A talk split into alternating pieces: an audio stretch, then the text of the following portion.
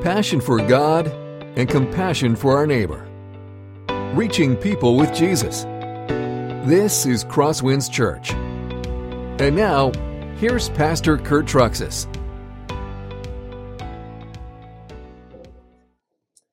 Heavenly Father, we thank you that we have the freedom here in America to gather to celebrate and remember the birth of your Son.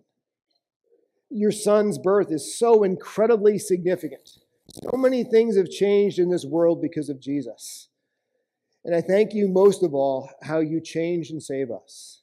And as we look at that tonight, I ask that we would leave tonight with greater awe, greater love, greater admiration for you, Jesus. And we would be drawn to worship you even more.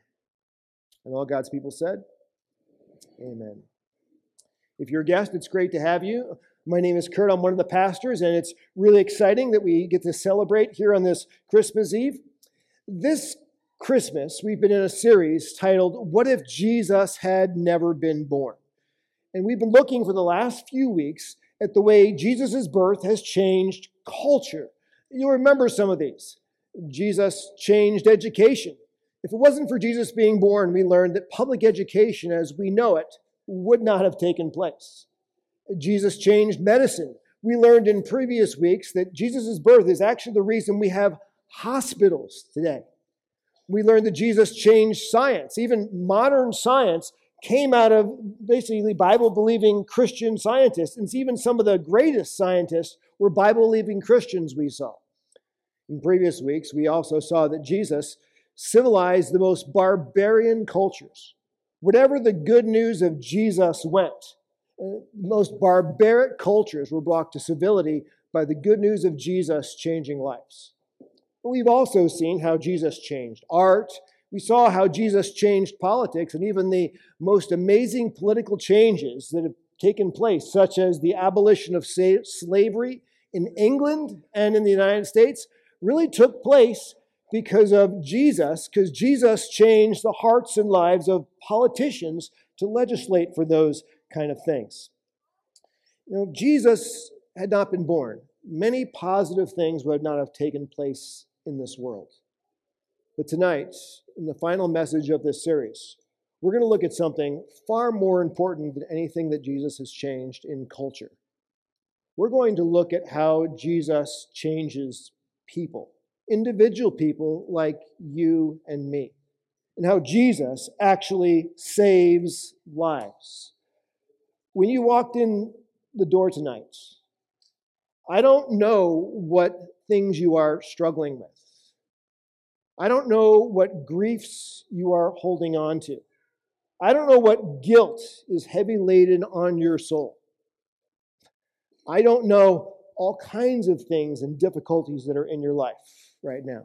But I do know this that the reason Jesus came the reason Jesus was born was to save us, save us from our sins, and to make us into completely new people.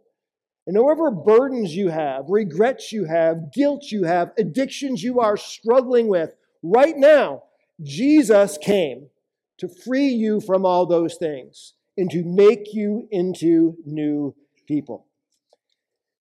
Tonight, if you look in the top of your outlines, uh, I have a theme verse for you. It's right in the top there. It's 2 Corinthians 5 17. It says, If anyone is in Christ, he is a completely new creation. The old is gone, the new is come.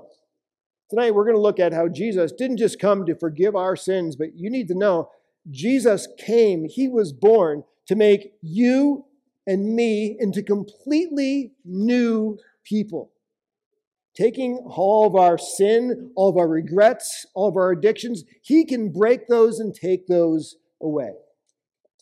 Now, the outline for this morning, to, to tonight, are to simply as follows. Number one, we're going to look at the Christmas story. And we're going to see that woven throughout the Christmas story is this constant message that Jesus came to save us. He came to save us from our sins. Then we're going to look at how Jesus saved people in biblical history then we're going to look at how Jesus saved people in more recent history. And finally, we're going to look at how Jesus can save and change you, even tonight. So if you have your outlines, we'll start at point one. It's this Jesus was born to save us from our sins. And as I said, if you look at the Christmas story, woven into the Christmas story is this ever present reminder of why Jesus came. He came to save sin sick, broken people, people just like you and me. He came to save us from the things we have done. Look what it says here in Matthew chapter 1, 18 through 21. Now, the birth of Jesus Christ took place in this way. When his mother Mary had been betrothed to Joseph, before they came together, she was found to be with child from the Holy Spirit. And her husband Joseph, being a just man and unwilling to put her to shame, resolved to divorce her quietly. But as he considered these things, behold, an angel of the Lord appeared to him in a dream, saying, Joseph, son of David, do not fear to take Mary as your wife, for that which is conceived in her is from the Holy Spirit.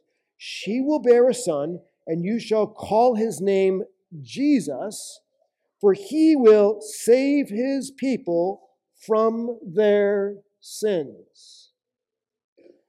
Beginning of this little section of Matthew it's a little bit about how Mary became pregnant and, and Joseph's reaction to his fiancee being pregnant, and he knew he wasn't the father. But when you get to the end of this section, it tells us the significance of Jesus' pregnancy. That the child in her womb was conceived by the Holy Spirit. This child is God in the flesh. His name is Jesus, and he's going to save his people from their sins. The first thing I want to point out to you is the name Jesus that Joseph was to give this baby. We read the name Jesus, but we miss the significance of that. In Hebrew, um, uh, names often have meaning. Jesus in Hebrew, in Hebrew literally means God rescues or God saves. The very name of Jesus tells us what he came to do that God has come to save us. And the next thing we learn is what did he come to save us from? He came to save us, it says, from our sins. You go to the Gospel of Luke and you look at the Christmas story there and look at the area where uh, the angels tell the shepherd about the birth of Jesus. We find a very similar thing happening there. And in the same region, there were shepherds out in the field keeping watch over their flock by night. And an angel of the Lord appeared to them, and the glory of the Lord shone around them, and they were filled with great fear. And the angel said to them, Fear not, for behold, I bring you good news of great joy that will be for all the people. For unto you this day is born in the city of David a Savior who is Christ the Lord the angels tell the shepherds, This is the good news. There's a Savior who is born to you, someone who will save you from your sins. And not just, this is not just good news for Jewish people, this is good news for all people. Go a bit further past the Christmas story, still in Luke chapter 2. And Mary and Joseph bring Jesus to the temple to dedicate him and they meet an elderly man named Simeon. Simeon picks up Jesus, and what does Simeon say? Now, Lord, now you're letting your servant depart in peace, according to your word. For my eyes have seen, here it is, your salvation that you prepared in the presence of who?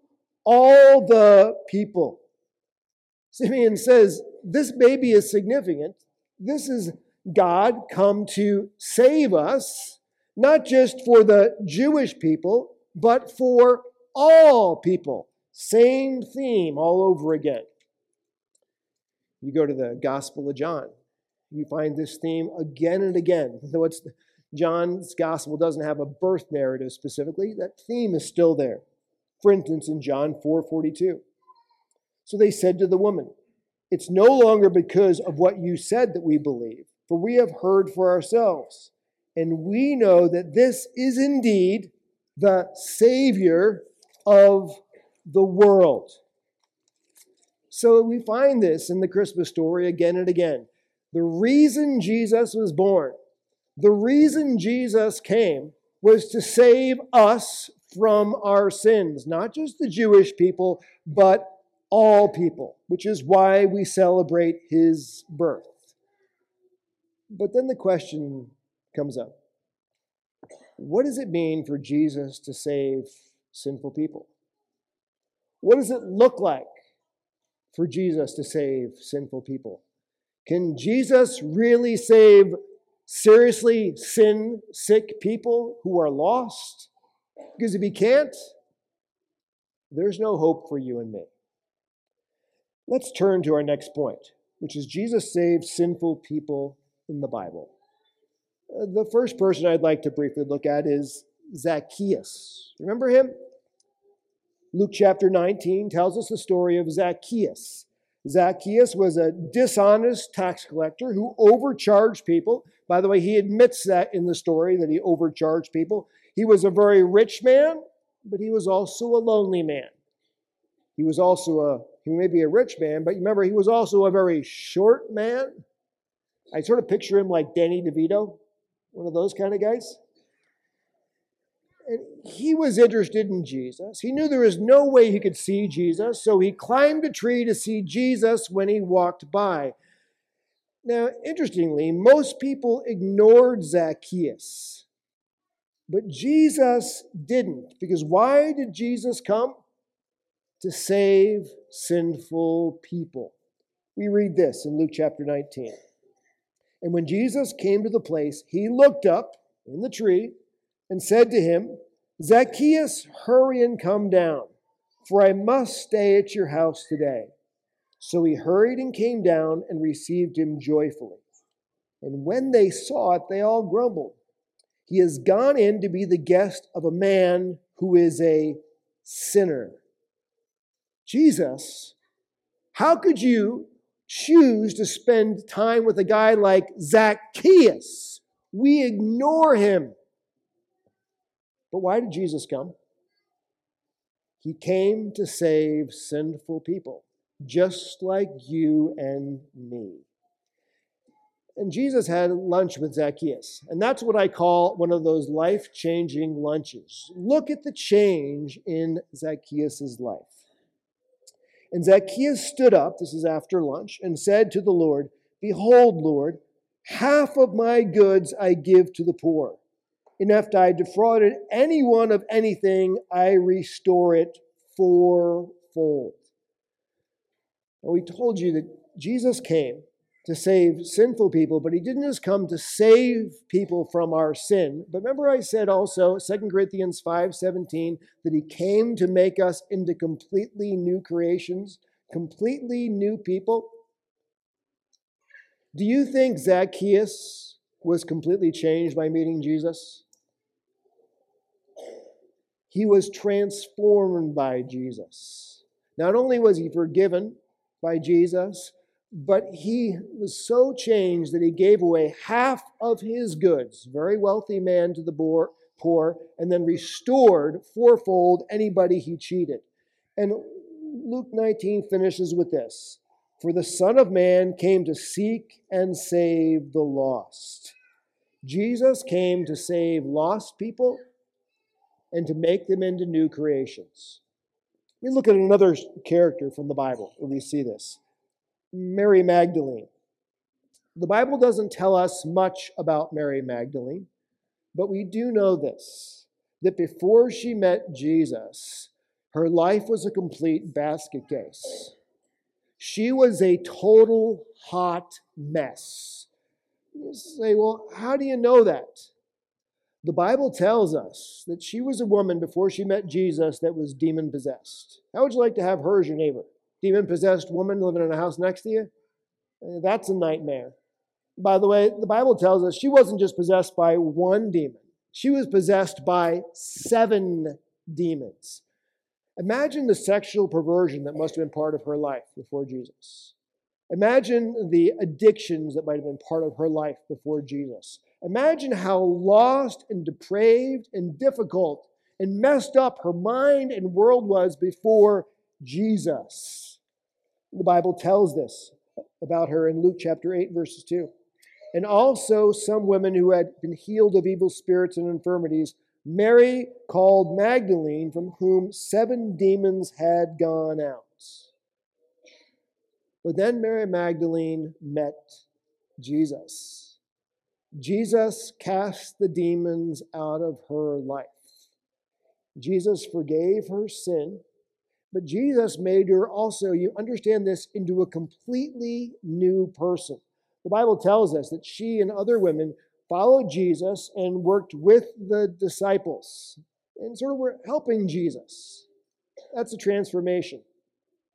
But this is what I find most amazing God, in his amazing providence, when Jesus rose from the dead, who did God choose to be the first person to see Jesus risen from the dead on that Easter morning? It wasn't any of the apostles, was it? It was Mary Magdalene. The woman whose life had been virtually dead, who had been saved and made into a new creation by Jesus, literally saw Jesus, who had been dead, and resurrected to new life. Look what it says in Mark chapter 16. Now, when he rose early on the first day of the week, he appeared first to Mary Magdalene, from whom he had cast out seven demons. She went and told those who had been with him as they mourned and wept. I love this about Jesus. Understand that Jesus doesn't just forgive our sins. Jesus makes us, when we come to Him, into completely new people. And then you see, Jesus uses us in ways we would never ask for or expect or even imagine for His kingdom. Do you think Mary Magdalene ever thought that she would be privileged enough to be the first one to see Jesus risen from the dead? I don't think so. But look what God did for her. Now, we've talked about the idea of um, looking at people in biblical history who Jesus made into new, new folks. Let's look at some recent history. Jesus saves sinful people today. I'd like to look at somebody called John Newton. You can go ahead and put his photo up there.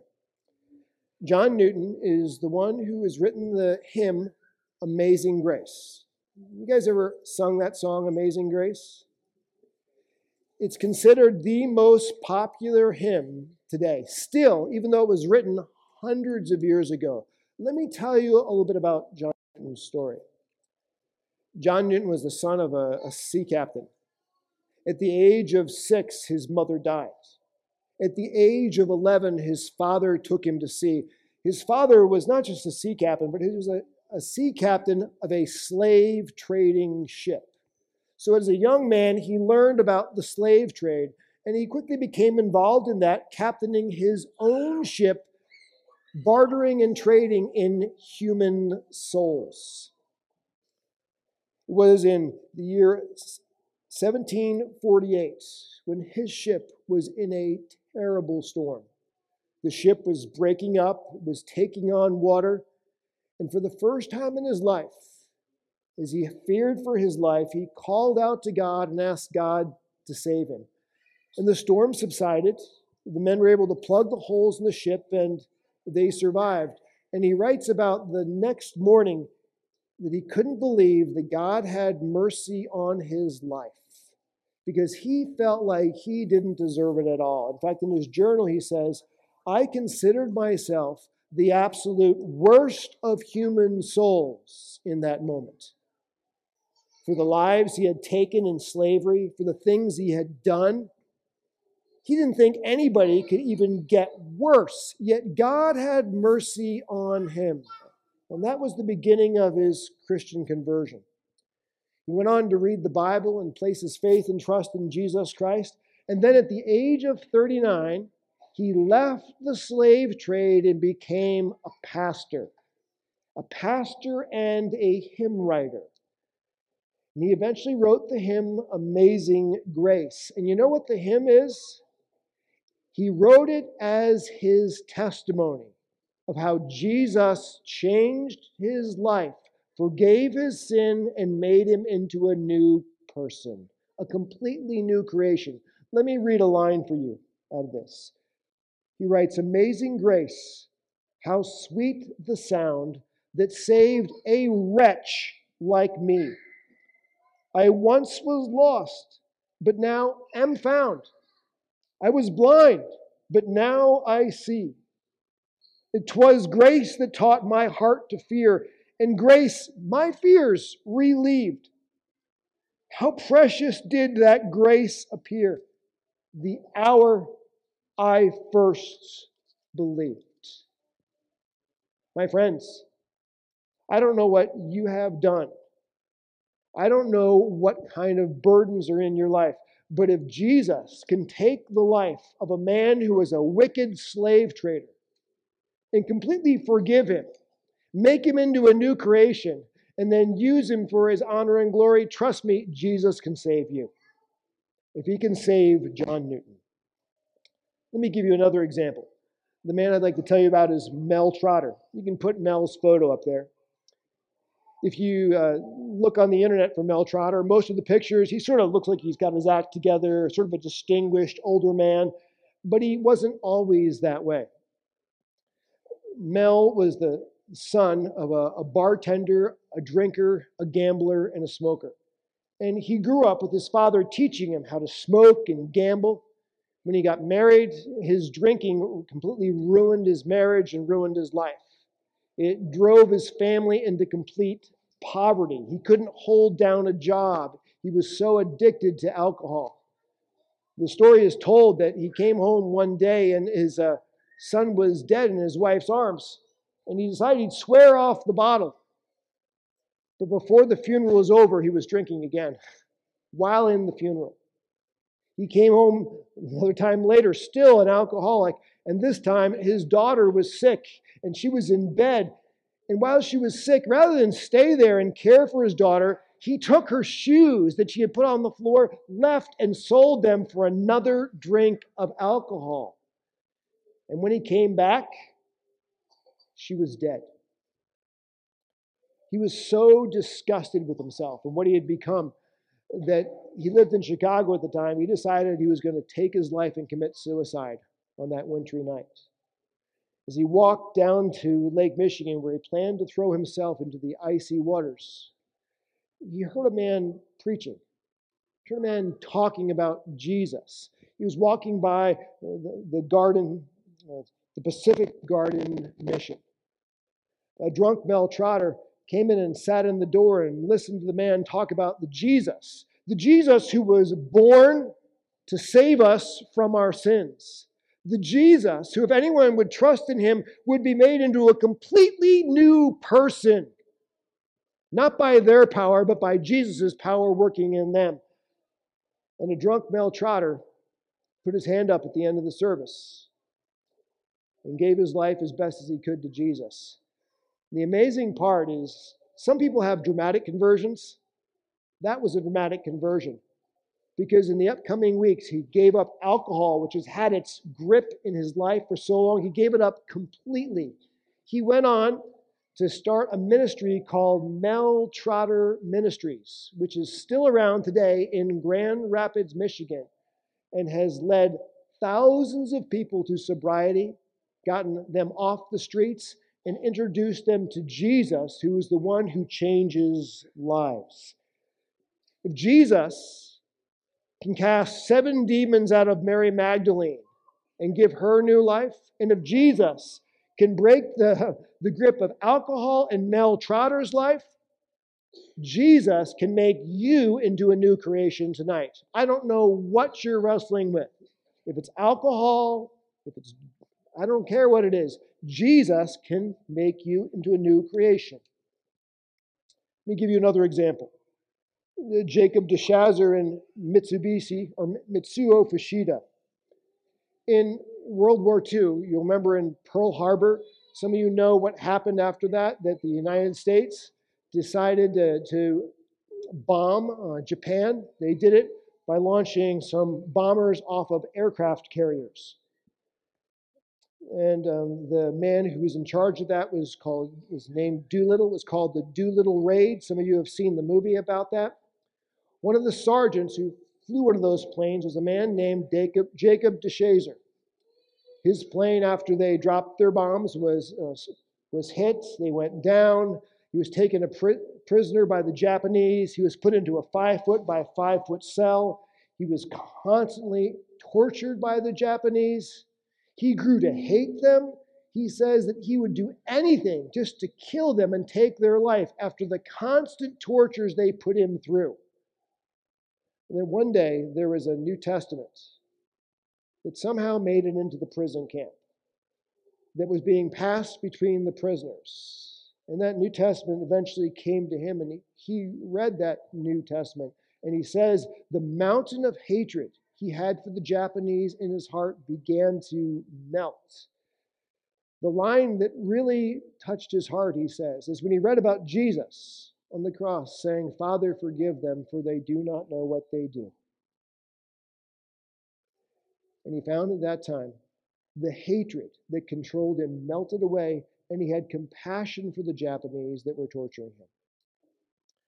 After um, World War II, when Jacob DeShazer came home, he returned and went back to Japan as a missionary to tell the Japanese about the Jesus who changed his heart from hatred for them to love and compassion for them to tell them about Jesus. The story doesn't end there. His story was put into a small tract in Japanese that was passed around and that tract eventually made its way into a man by the name of Mitsuo Fuchida. He was depressed, he was angry, he was guilty, he was in a really dark spot in his world. And he read about this Jesus, this Jesus who came to take away all of our sin. That's why he was born. This Jesus who could make us into new creations, completely new people supernaturally through him and Mitsuo Fuchida placed his faith and trust in Jesus and was dramatically changed. Mitsuo Fuchida was the Japanese commander that led the attack on Pearl Harbor. Was dramatically changed by Jesus, gave the rest of his life to telling Japanese and Americans about the Jesus who can forgive our sins and change our life. Well, I don't know what kind of anger you have towards other people in your life, like Jacob DeShazer.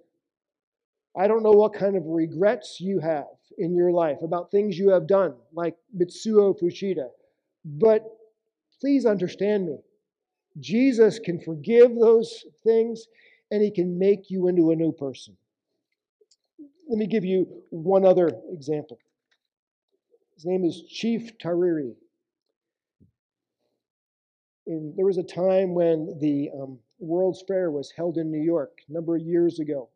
And they had something called the Tower of Lights that they lit at that time. The Tower of Lights had more lights in it than any other time in history. It was the strongest concentrated light source that had ever been made.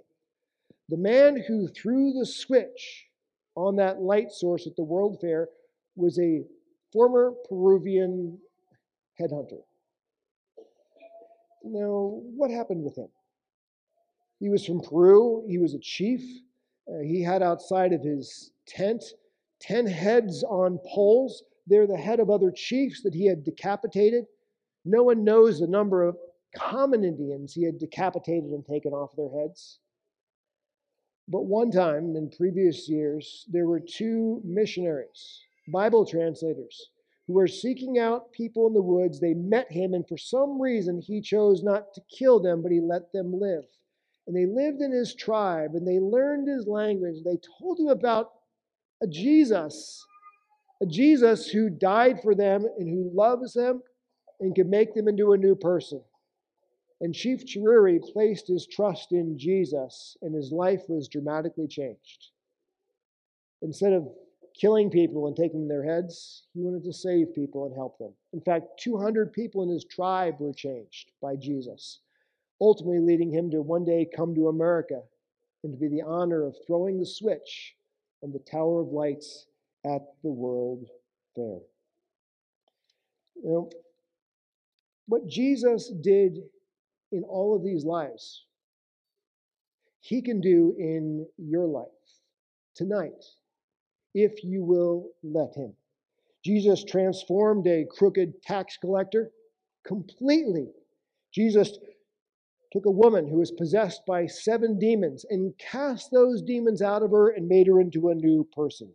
Jesus transformed a man who was a slave trader into a pastor and hymn writer. Jesus transformed um, a helpless person. Jesus transformed a man who bombed Pearl Harbor. Jesus transformed a Peruvian headhunter. Jesus can transform you and make you into a new creation. We've said a couple times that Jesus forgives our sins, but I want you to understand the significance of what that means. I have just a couple of thoughts on what does it mean for Jesus to forgive our sins here. Jesus was born to save me from my sins. Jesus was born to save me from the consequences of my sins. The Bible says in 1 John 1 9, if we confess our sins, he is faithful and just to forgive us our sins and cleanse us from all unrighteousness. Romans 8, chapter 1, there is therefore now no condemnation for those who are in Christ Jesus. When we confess our sins to Jesus, Jesus, God separates our sins from us as far as the east is from the west. Even though God knows everything about us and what we have done through Jesus, all of our sins are covered by his blood. And when God looks at us, he sees the purity of Jesus, not the ugliness of our sinfulness. That's part of what it means to have Jesus pay for our sin. But it means more than that. Jesus was born to take away the guilt and the shame of my sin as well. Hebrews 10 22 says, Let us draw near with a true heart, full of assurance of faith, with our hearts sprinkled clean from an evil conscience, and our bodies washed with pure water. Jesus doesn't just forgive our sins, but you realize he takes away and cleanses our conscience cleanses us from an evil conscience. There are many times people walk around living with regrets. Jesus takes away those sinful regrets because what Jesus has done for us is much greater than any regrets we have, the things we have done. The significance of what Jesus has done for us is greater than anything done by us. Jesus was born to set me free from the power of sin we know that our old self was crucified with him in order that the body of sin might be brought to nothing, so that we would be no longer be enslaved to sin. For one who has died has been set free from sin. Folks, Jesus cast seven demons out of Mary Magdalene and made her into a new person.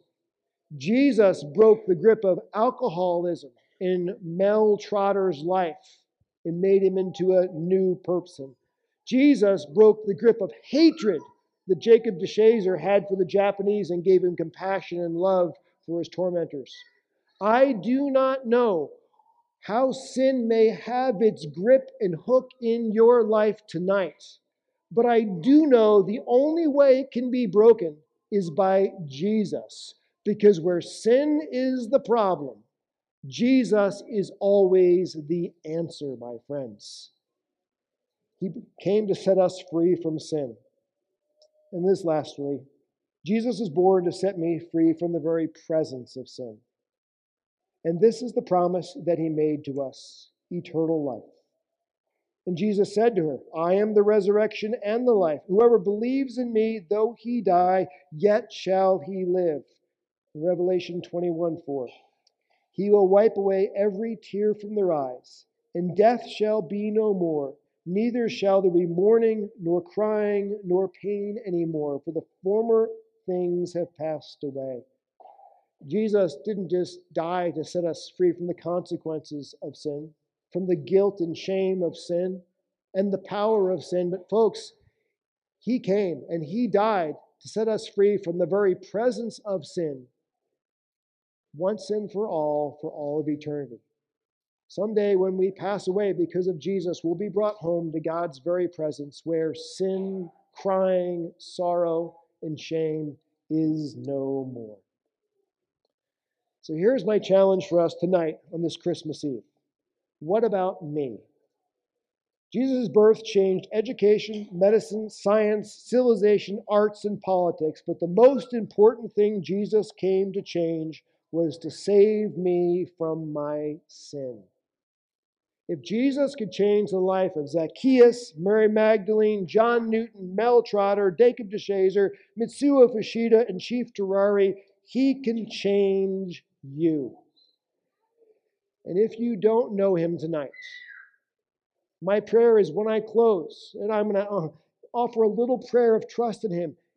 If you have come here tonight with family and friends, and you're here because you were brought along to a Christmas Eve service, there is no better time to trust in Jesus and to be forgiven of your sins and can experience Him making you new than today. And I'm going to give you the opportunity to trust in Him in a moment as we close. But if you are here as someone who has known Jesus, maybe for a year, or maybe for decades, or maybe for most of your life, the proper response to what we just looked at in God, Jesus' life changing and sin saving power is to love Jesus more and worship Him incredibly deeply at this Christmas season. Before you open your Christmas gifts, before you get caught up in all the family festivities, I challenge you tomorrow morning or even tonight, pause and take a moment and pray and say, Jesus, thank you. Thank you so much that you were born to be my Savior. You were born to be the Savior of the world and to make me into a new creation and set me free from sin.